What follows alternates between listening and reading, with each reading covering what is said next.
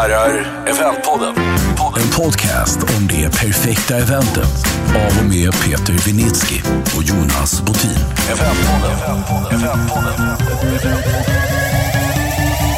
Varmt välkommen. välkommen.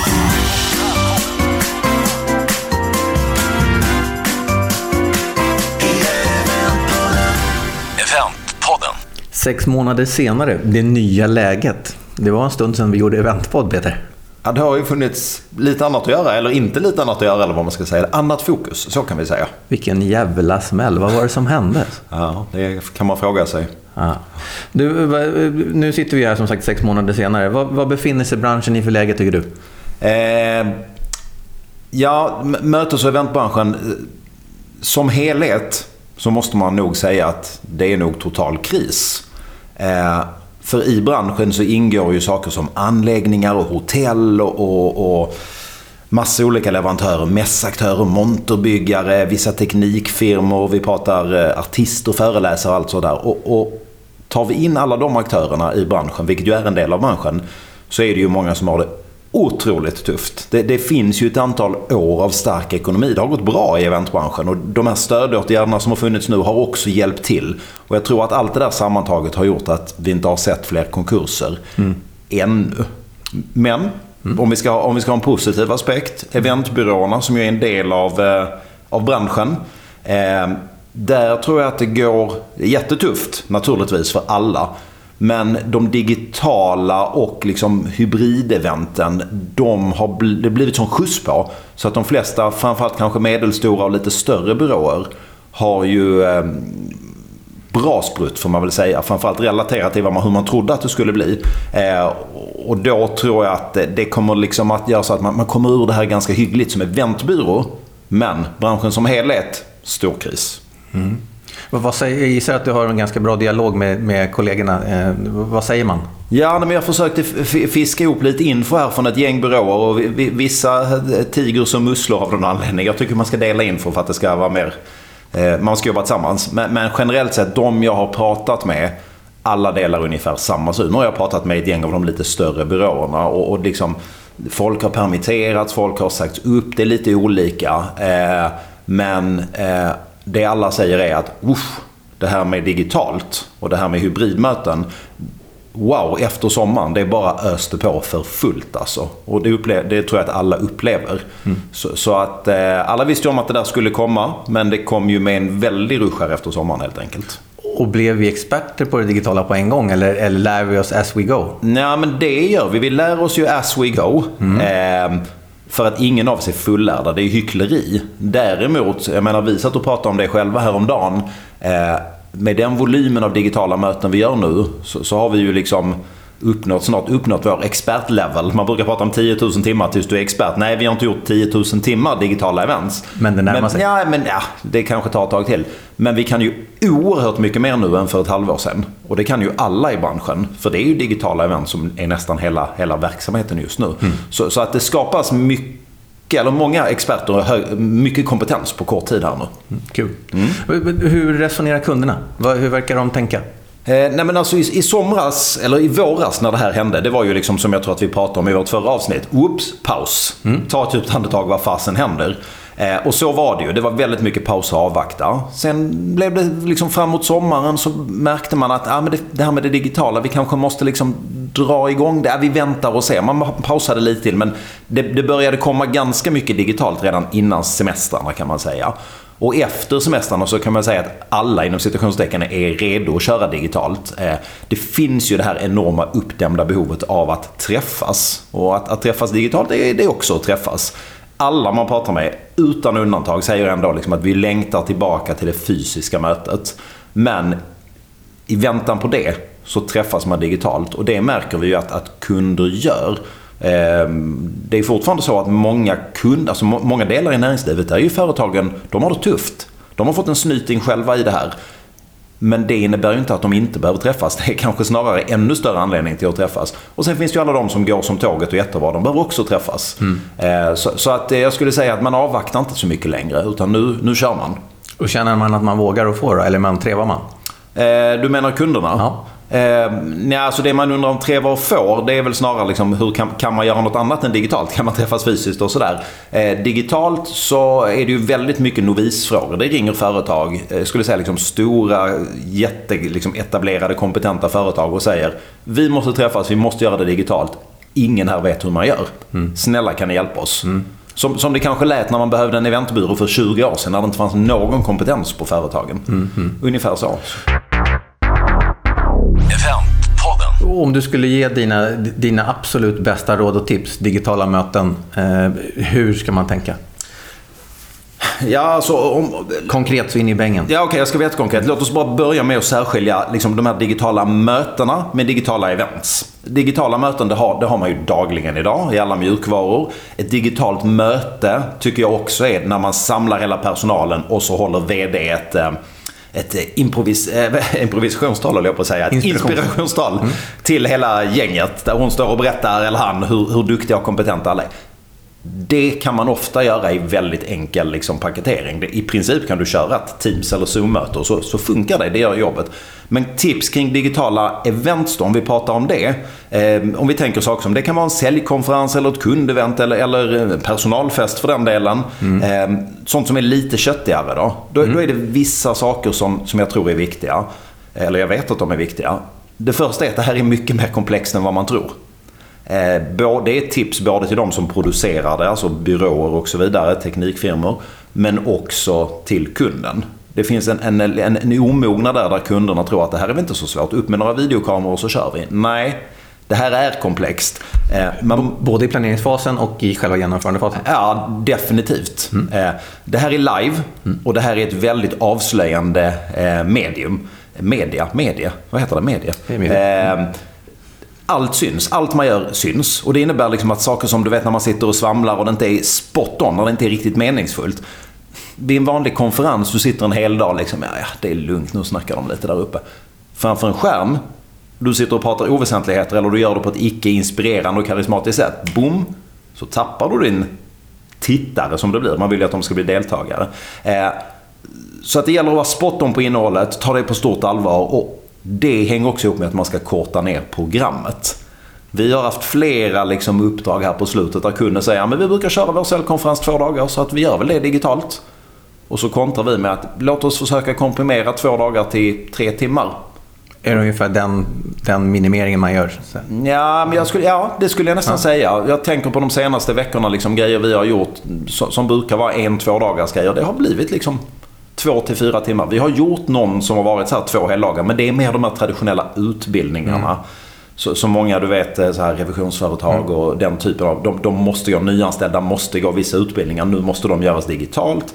Det är lite mer korvstoppning, vilket kan vara okej i vissa sammanhang. Liksom. Mm. Eh, så att korta ner programmet. Så det här är svårt. Det här är viktigt att ta innehållet på allvar och korta ner programmet. Bra. Var det konkret nog? Absolut, fantastiskt bra. Då har vi ju lärt oss ett, ytterligare ett nytt ord. Om vi pratar digitala eller, eller fysiska möten. Hybridmötena, mm. vad, är det, vad är det för något? Eh, alltså väldigt förenklat kan man ju säga att det är ett eh, event då, som har både en digital del och en fysisk del. Ehm, och det tror jag kommer att explodera. Det kommer att vara med oss jättelänge. Alltså det här med digitala möten och digitala events, det kommer också att finnas med. Men det kommer inte att ta över de fysiska mötena. Ehm, Hybridmöten är nog däremot här för att stanna. För att det finns väldigt stora fördelar med det. Eh, det är liksom, till att börja med så, så blir det bättre hållbarhetsmässigt. Det är vår nästa utmaning efter mm. corona. För att det kommer att göra så att man, man, kan ha samma typ av möten men du behöver inte flytta alla människor. Och när jag säger alla människor du kan involvera mycket fler människor. Tänk att du är ett företag som normalt sett samlar dina 400 toppchefer till, till en, en eh, konferens eller kick-off eller någonting. Mm. Du kanske ska samla dina 5000 anställda. Nej, det skulle du aldrig göra i fysisk form för att det skulle dra iväg kostnadsmässigt. Men du kanske gör det digitalt och kanske i hybridform. Och hybridformen är ju då att då har du en digital huvudsändning, det här är exempel. Och så kanske folk sitter på sina kontor eller arbetsplatser eller kanske på lokala konferensanläggningar eller någonting. Mm. Och så kan man varva till exempel helgruppssessioner med praktiska workshops och så vidare. Eh, så att eh, det är väl i princip hybrid. En blandning av fysiskt och digitalt. Och det låter inte som en kompromiss, det låter som en uppgradering. Ja, och en utveckling definitivt. Mm. Så att jag menar, det är klassikern, lite svamligt, men det finns inget ont som inte för något gott med sig. Och förutom att vi liksom, samhället blir bättre på det här med digitala eh, möten och event, så har det här med hybridmöten nog visat sig vara en framgångsmelodi. Och det är också något som kan växa hela branschen. För det vis, kommer visa på hur viktigt det är med smart producerade möten. Mm. Eh, och fler kommer kunna ta del av det. Mm. Bra. Men du Peter, eh, det finns ju de som vågar och vågar testa nu de här fysiska mötena först. Eh, vi har Visita som ett bra case. Mm, precis. Ja. Ja. Vad ska vi lära oss av det? Och vad gjorde de? Ja, men vi, vi, vi hade ett, ett uppdrag av Visita att hjälpa till att genomföra Visita-dagen. Och Visita det är ju alltså då bransch och arbetsgivarorganisationer för svensk besöksnäring. Så där, där i det ligger i deras intresse ganska... Ja, det är ju liksom hotell och konferensanläggningar och festvåningar och restauranger och allt vad det månde vara. Så, eh, så, så, att det är ju så här, som vi pratade om redan för ett halvår sedan. Man får träffas i företagssammanhang. Det, det har man fått hela tiden. Det finns ingen begränsning. Du kan samla 10 000 man om du vill så länge du coronaanpassar det. Sen har de flesta inte velat, vilket alla nog förstår och har full respekt för. Men Visita, de skulle gjort det här tidigare i år, men knuffade fram det till hösten. Men de kände ändå att nej, vi ska göra det här fysiskt för att vi måste göra det. Om inte vi gör det, vem gör det då? Vi måste visa att vi vågar tro på det här. Så det var stämma och det var inspirationspass och det var till och med middag med eh, underhållning på kvällen och det var nästan 400 man på plats. Och det var riktigt mycket förarbete med att coronaanpassa där helt enkelt. Och då är man ju såklart nyfiken på vad var det man gjorde för att coronaanpassa? Ja, och då som en händelse så har jag tagit hit min kollega då, Andrea, som var projektledare för det här, som, som kanske kan berätta. Andreas, smyg hit. Ska du få lite mikrofon av mig så ska du få berätta det. Tjena Andrea. Hej! Vad trevligt att ha dig här. Tack för att jag får vara här. Du får du vara experten på coronaanpassade event och framförallt vad Visita gjorde för någonting. Ja, Berätta. vi och Visita och Grand Hotel ska jag säga, för vi gjorde det här i ett samarbete, gjorde självklart det som numera är standard. Vi såg till att alla höll, av, höll avstånd och eh, att man höll god handhygien. Vi hade en massa markeringar för att eh, förhindra köbildning och eh, vi strösslade med en massa handspritsstationer överallt. Eh, men förutom det så vidtog vi ju eh, en hel lång rad med en massa åtgärder. Precis som Peter sa så var det ungefär 400 personer på Grand. Det skulle ha varit 500 personer så vi hade en jättelång väntelista så vi gick ner lite i antal mm. för att skapa luftighet i lokalen. Eh, vi arbetade med mycket förebyggande åtgärder. Vi bad alla att lämna jackor och väskor hemma för att eh, undvika det här med köbildning i garderoben. Och för de som hade med sig det så hade vi två separata ingångar. En för garderobskö och en för välkommen bara rakt in. Vi hade tagit bort det här med namnbrickor för att eliminera ytterligare en köbildning.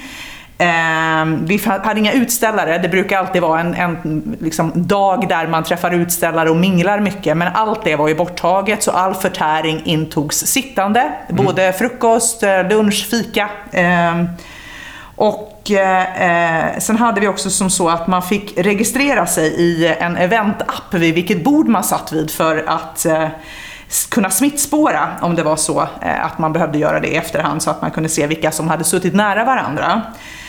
Eh, vi dansade inte, vi sittdansade, vi mm. hade ingen bar.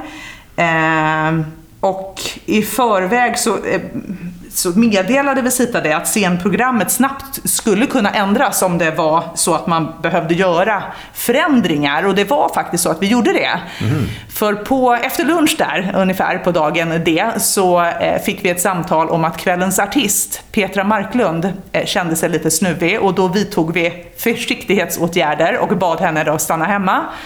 Eh, så kom... Det var inte riggat utan det, det var så att hon... Det var inte riggat, precis. Nej. Eh, och det är väl ingen hemlighet. Måns Zelmerlöw eh, åkte dit istället och spelade tillsammans med sitt band. Och man märkte det, tycker jag, alla som stod på scenen.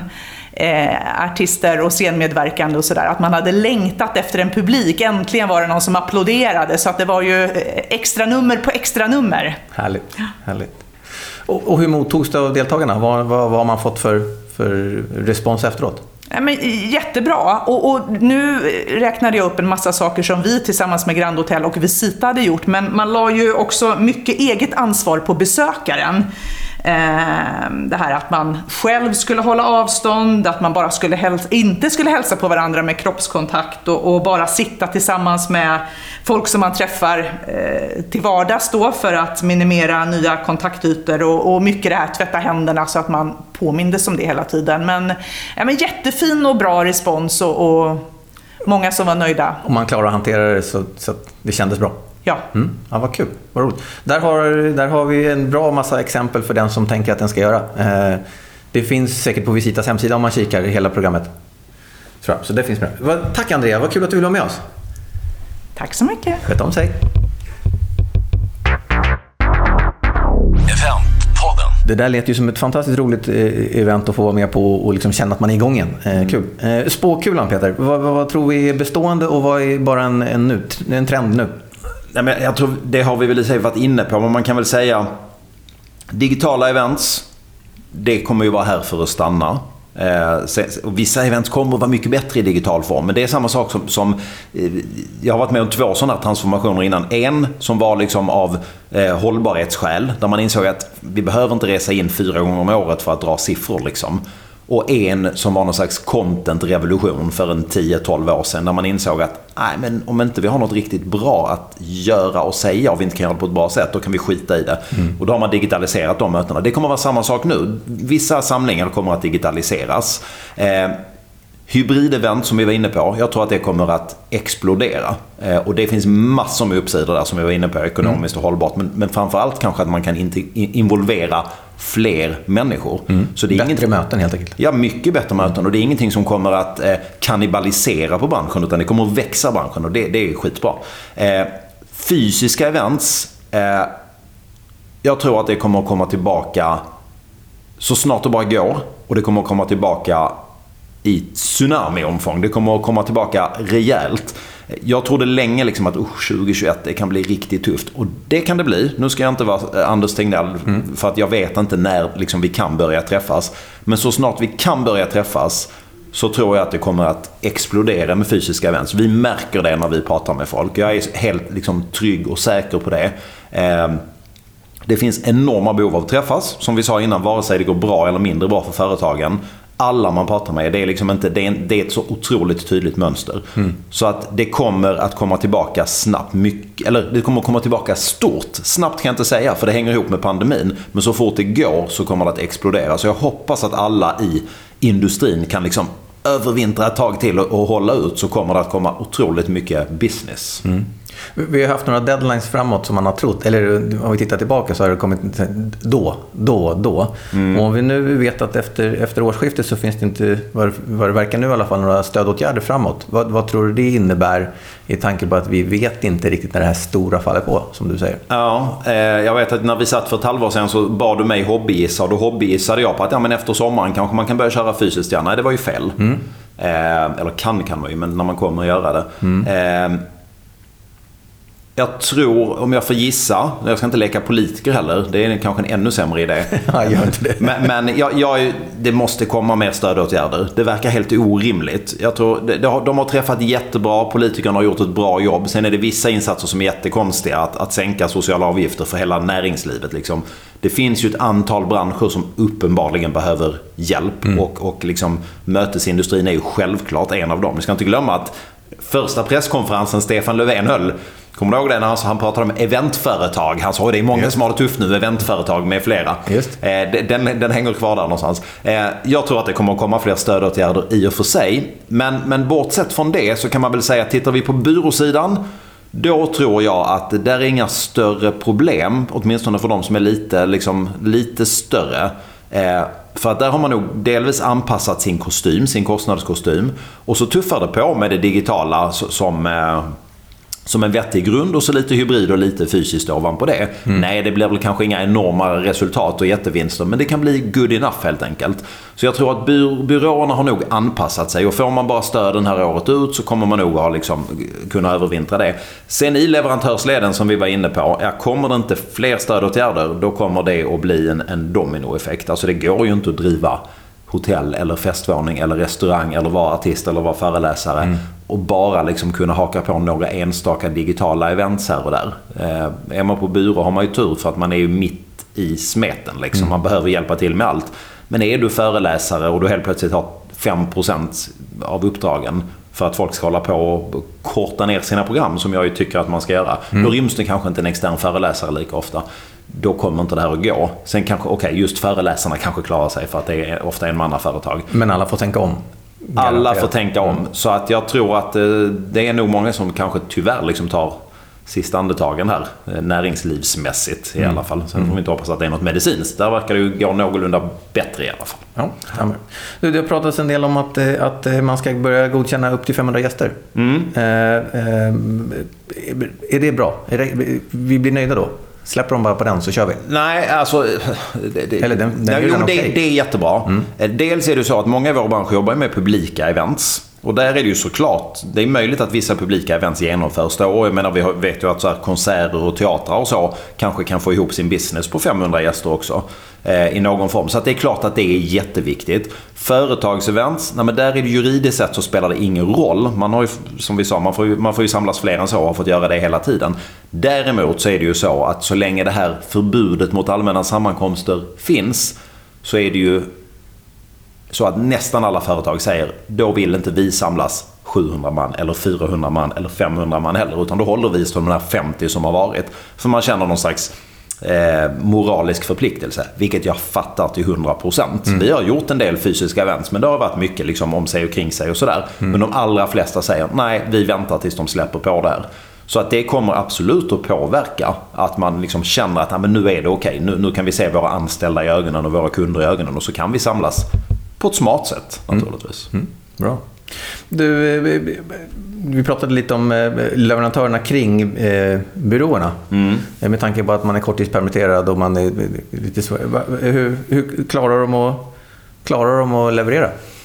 Alltså det blir ju ett moment 22 för att de, de har ju väldigt lite att göra, många underleverantörer. Problemet är att när man sen vill ha deras hjälp så får man ingen hjälp. Eh, och det är nog inte bara att de är permitterade som du sa, det är ju många som har blivit av med jobben. Pratar vi liksom, ta saker som hotell. Vi tittar på, eh, säg att man vill eh, planera ett event eh, framåt maj 2021 och man behöver ett stort hotell och man behöver en konferensanläggning. Och då försöker man kontakta sin vanliga kontaktperson på hotellet till att börja med. Äh, du vet, det kan ta många vändor innan någon svarar och då är det någon som kanske sitter centralt någonstans och som kanske inte ens själv har varit på det här hotellet. För att människorna har blivit av med jobbet. Vilket jag förstår. Så, så att just nu så, är det liksom som någon slags läskiga möba som käkar upp eh, eh leverantörsledet inifrån. Och det är ju inte bra, naturligtvis. Men fullkomligt rimligt. Men ja, så är det. Det, det är svårt och, och, i vissa fall att, att komma framåt nu i planeringen. Men det, är- det är rimligt också kan man tänka sig. Ja. Och som sagt, när, när det släpper på så bör det, även det påverkas åt rätt håll. Jag tror att det sitter massor med kompetenta eh, män och kvinnor, killar och tjejer i mötesindustrin där ute som har blivit av med jobben där deras arbetsgivare inte vill någonting annat än att snabbt som fasen återanställa dem. Och eh, om det här lilla äckliga viruset bara kan ge med sig så tror jag att många kanske kan få tillbaka sina jobb. Men det beror på hur lång tid det tar naturligtvis. Vi brukar alltid ta en blooper och, det, och jag ställde en fråga, så kan du dra ett, ett, ett hybrid eller digital blooper? Eh, och då sa du nej. Nej. nej. Man kan säga så här då, du frågade innan om vi har blivit experter i branschen. Man lär sig väldigt mycket på väldigt kort tid nu. Eh, jag tror så här, ma- man eh, blir expert ganska snabbt på det här med digitala events för att man lär sig otroligt mycket otroligt snabbt. Men att göra fel är också ett sätt att lära sig. Så vi har ju sett, både här och runt om, många tokiga grejer. Eh, men det är sånt man lär sig av. Och vi ska inte hänga ut någon. Så att vi kan väl återkomma om det. När, när coronan är förbi ska du få några digitala bloopers. Det ser jag fram emot. Eh, Eventpodden vänder sig till dig som gillar och allt som har med event att göra. Jobbar inom eller bara vill lära sig. Så att, eh, ge oss tips på ämnen och personer som skulle vara intressanta. Peter, tack Yes. för ett bra snack och eh, vi kanske tar det här snacket igen om sex månader. Och glöm inte att Glöm inte att tvätta händerna. tvätta händerna. Tack för nu. Ha det bra. Hej hej.